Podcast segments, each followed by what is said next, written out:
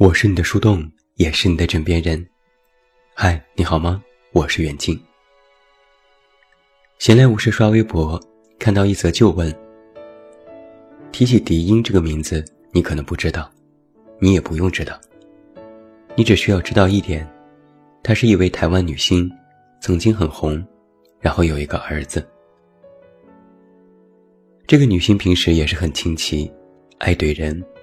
还自曝曾经殴打过身为同事的蓝洁瑛，并为此沾沾自喜。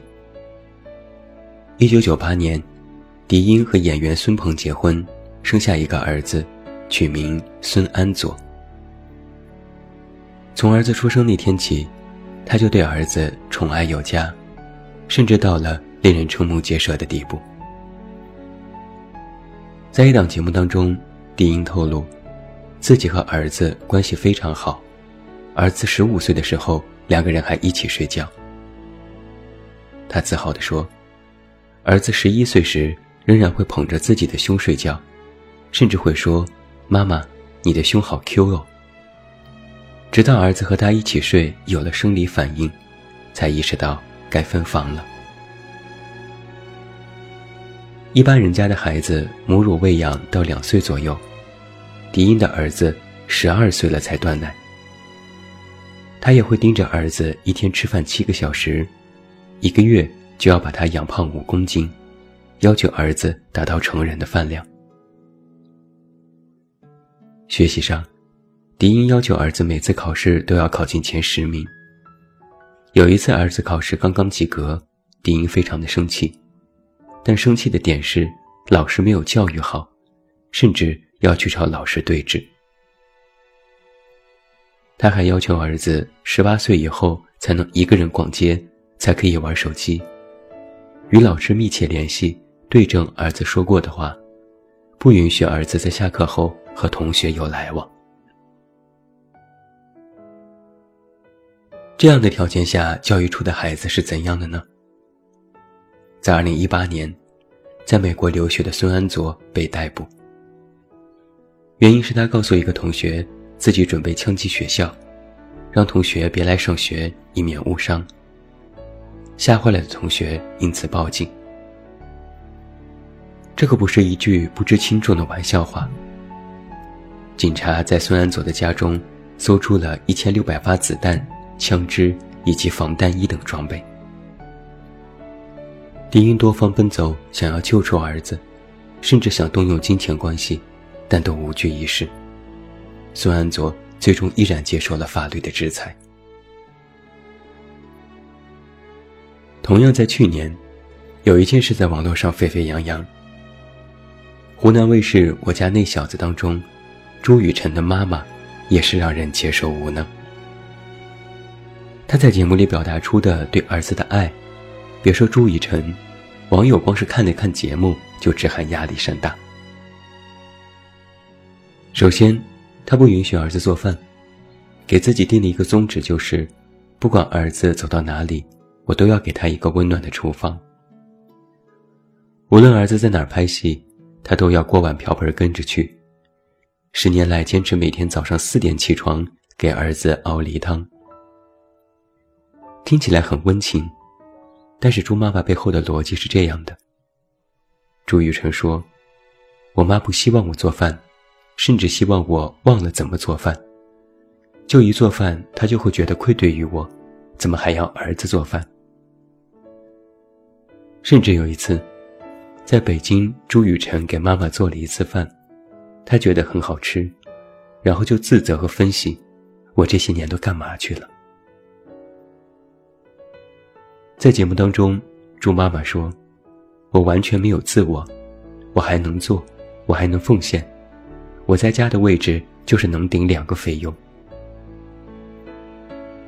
那对待儿子的感情生活，朱妈妈直言：“他每一段感情我都知道的，但是我都会干扰的，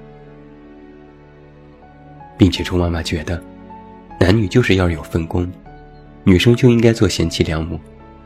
既然把你娶进来了，你就应该担起你的责任，不能穿太露，让人感觉轻浮。”连坐在沙发扶手上都被视为是一种错。在场的嘉宾纷纷目瞪口呆，主持人小心翼翼地问：“愿不愿意改变自己的想法或标准？”朱妈妈说：“不能。”这种爱让朱雨辰倍感压力。他曾在另外一档节目里说过：“妈妈给的爱压力太大了。”朱雨辰还有一个姐姐，至今未婚。谈及原因，朱妈妈说：“她看到我带弟弟这种从小到大的态度，她说她负不了这个责任。”在节目里有一个细节，朱雨辰和一些好友在家喝酒。大家告辞时，朱雨辰突然说：“我还得面对一个漫长的黑夜生活。”后来他对着自己的狗说：“别走好吗？陪着我好吗？”然后他就一个人哭了。他问：“怎么了？就没一个人愿意在我身边呢？”依然是去年。保健品行业终于迎来了大地震，然后就有一个问题浮出了水面：为什么上当受骗的大多都是老年人呢？只是因为老人身体不好，希望用保健品来治病吗？心理学家告诉你，其实原因绝非这么简单。在权健事件的前期，我曾在网上看过一个年轻人发的帖子，他的妈妈。就是权健的代理商之一，整天沉溺于发展下线和一夜暴富之中，根本无法自拔。帖子里面详细记录了事件的全过程，我在其中提炼出了几个关键细节。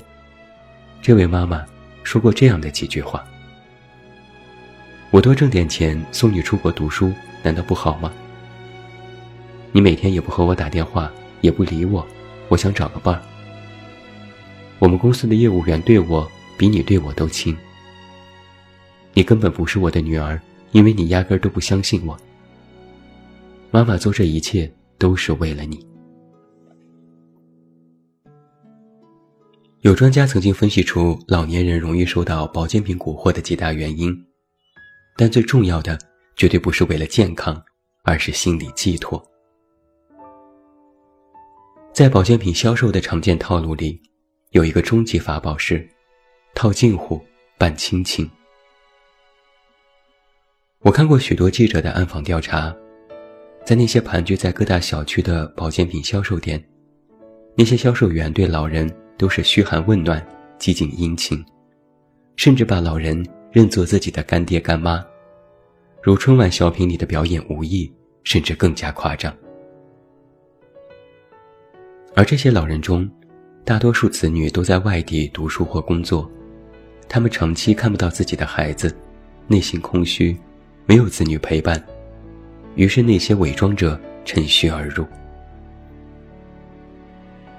我曾看过一个报道，福州一个老人花了好几万买了一堆保健品，说是可以治疗各种疾病，但因为擅自停药，导致了病情恶化。儿子风尘仆仆地赶回家。气急败坏地问老人：“为什么不吃药？为什么信这些鬼东西？”老人也振振有词：“我就是怕自己死了，给你们添麻烦，怕拖累你们，我有错吗？”一时间，儿子也无话可接，怕成为孩子的负担，老年生活无人问津，得不到子女完整的关照，成为了保健品销售的一道隐形的万能符。几乎一贴一个准儿。据不完全统计，中国有三千万老人被保健品坑害，其中有一些是明知没用但自愿购买的。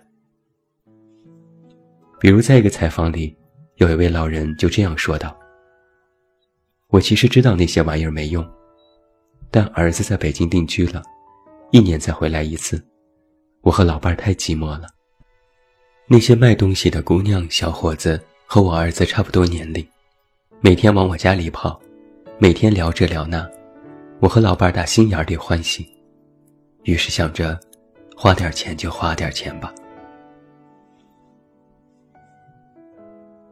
据统计，到了二零二零年，中国的工厂老人将接近1.2亿人。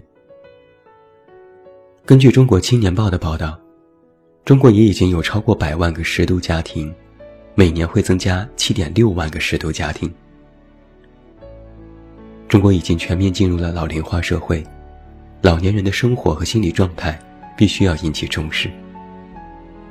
这其中，最大的隐患，其实就是父母和子女的关系。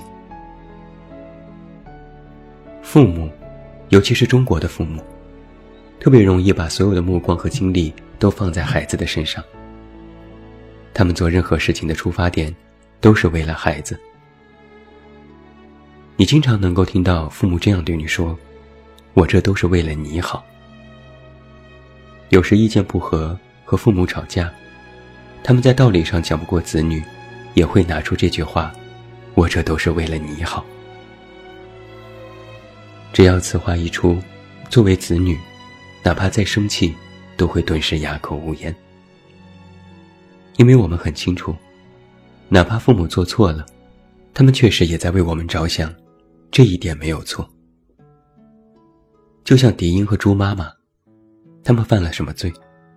他们不过是过于宠爱自己的儿子，用了错误的方式，但本质上，他们是爱孩子的。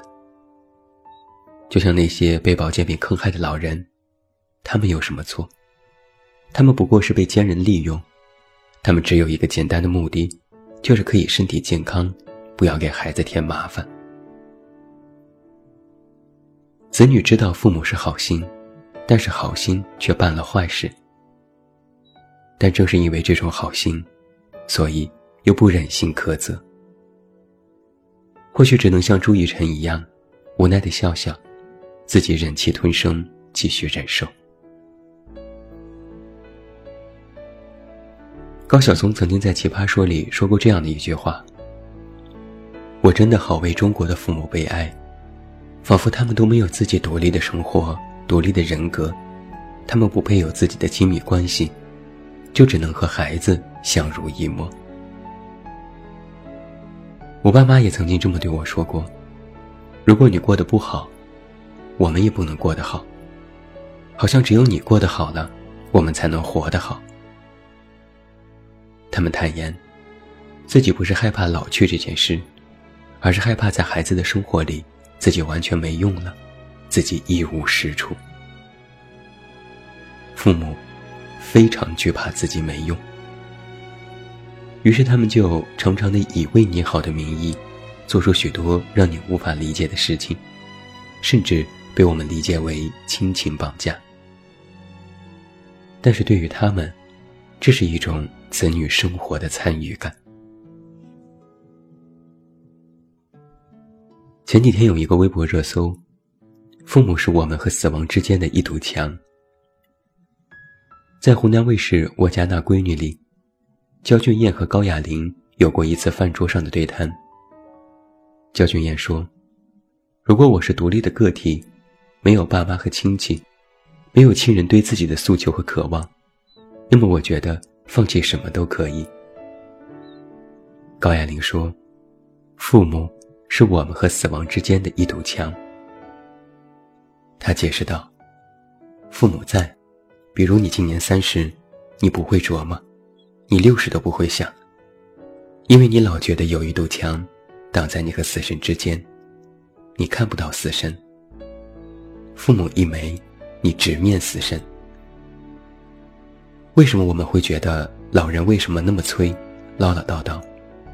因为他们开始直面死神了。你老想要做你还没完成的，你觉得那个日子不够了，因为你看到了死神，你老怕那个步子赶不上。这段话在网上有人赞同，有人反对，但他确实。让大家开始重新审视与父母之间的关系。有人说，以前总觉得父母很烦，他们什么也不懂。但是现在，好像稍微能够体谅父母的心情了。我的爷爷奶奶、姥姥姥爷都去世了，我曾开玩笑的和爸妈说：“我也长大了，老人也不在了，这下你们就只好好照顾自己就够了。”我妈看了我一会儿，说了一句我现在想来依然非常扎心的话：“你说你一直这么单着，以后我和你爸都走了，你一个人怎么办呢？”那时我才第一次意识到，父母和子女之间的关系，远远没有想的那么简单。网上曾有观点说，现在的父母没有了自我，眼里只有孩子。但我却想说，我们作为子女，其实也有自己的原因。这并不是一方的责任，而是亲密关系缺失当中双方造成的现实。如今再来反观父母的这句“我都是为你好”，我有了不一样的理解。我们经受了各种教育，看过各种文章，我们学着爱别人、爱伴侣、爱孩子。但是很少有人教育你，你要如何的去爱父母，或者如何与父母相处。现在，面对生命只剩下儿女的父母，我们其实更应该正确的处理和父母之间的关系，学会正确的去爱他们。所谓正确，就是父母和子女双方都要知道，亲情相处也是需要度的，也是需要界限的。界限应该是一座桥，它不是不可通的，它不是不可逆的，它应该是互通互达的，一头是你，一头是你的父母。父母要允许和接受子女在桥的那头独自生活。那里是一个全新的世界，里面有父母逐渐无法参与的属于子女的人生。他不应该被更多的干预，父母其实也没有办法干预。桥的那头，早已不是同一个世界。桥的两头实际上是两个时代，一个时代里有一代人。一代人有一代的生活。父母将你领入了那个时代，你需要自己去闯，自己去完善，甚至自己去犯错。而属于父母的时代，在桥的这头，那里有你的童年，你的青春，甚至还有被你视为最美好的回忆，那里生活着你的父母。时代不可兼容。亲情就是这两个世界的两极，一点连接着你，一点连接着父母。父母要知道，迟早，这座桥上会空空如也。他们站在对岸，凝望着自己的孩子逐渐长大成人。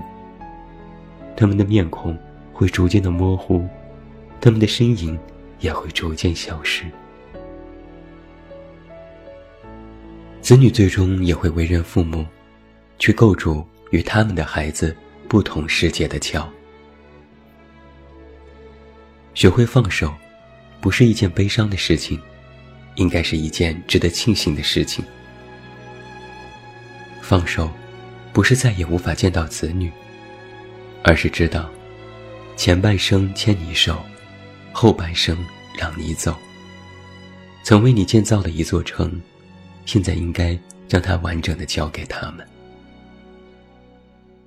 子女也要知道，桥的那头依然还有翘首企盼的父母。桥还在，曾经的世界就在。父母是你曾经世界的守城人，你要经常走过这座桥，回去看看，看看你曾经的城，也给他们讲讲新城里的事。父母要允许子女飞得更高，子女也要记得，让父母在自己的生活里有参与感。那天，父母不在了，桥就塌了，曾经的成就不在了，你就回不去了。所以我说啊，父母和子女的关系，就是一座桥连着的两座城。父母是守门人。孩子也是守门人，我们最终会在不同的城里各自生活，我们最终也会各自关上身后的大门。以前，我们是父母的城中人。最后，父母是我们的城外人。在父母的印象里，你可能永远都是那个小孩子。他们总会担心的问你：“可以吗？真的可以吗？”你应该对父母说：“放手吧，我真的可以，我也有自己的城要守啊。”最后，祝你晚安，有一个好梦。不要忘记来到微信公号“这么远那么近”进行关注，每天晚上陪你入睡，等你到来。我是远近，我们明天再见。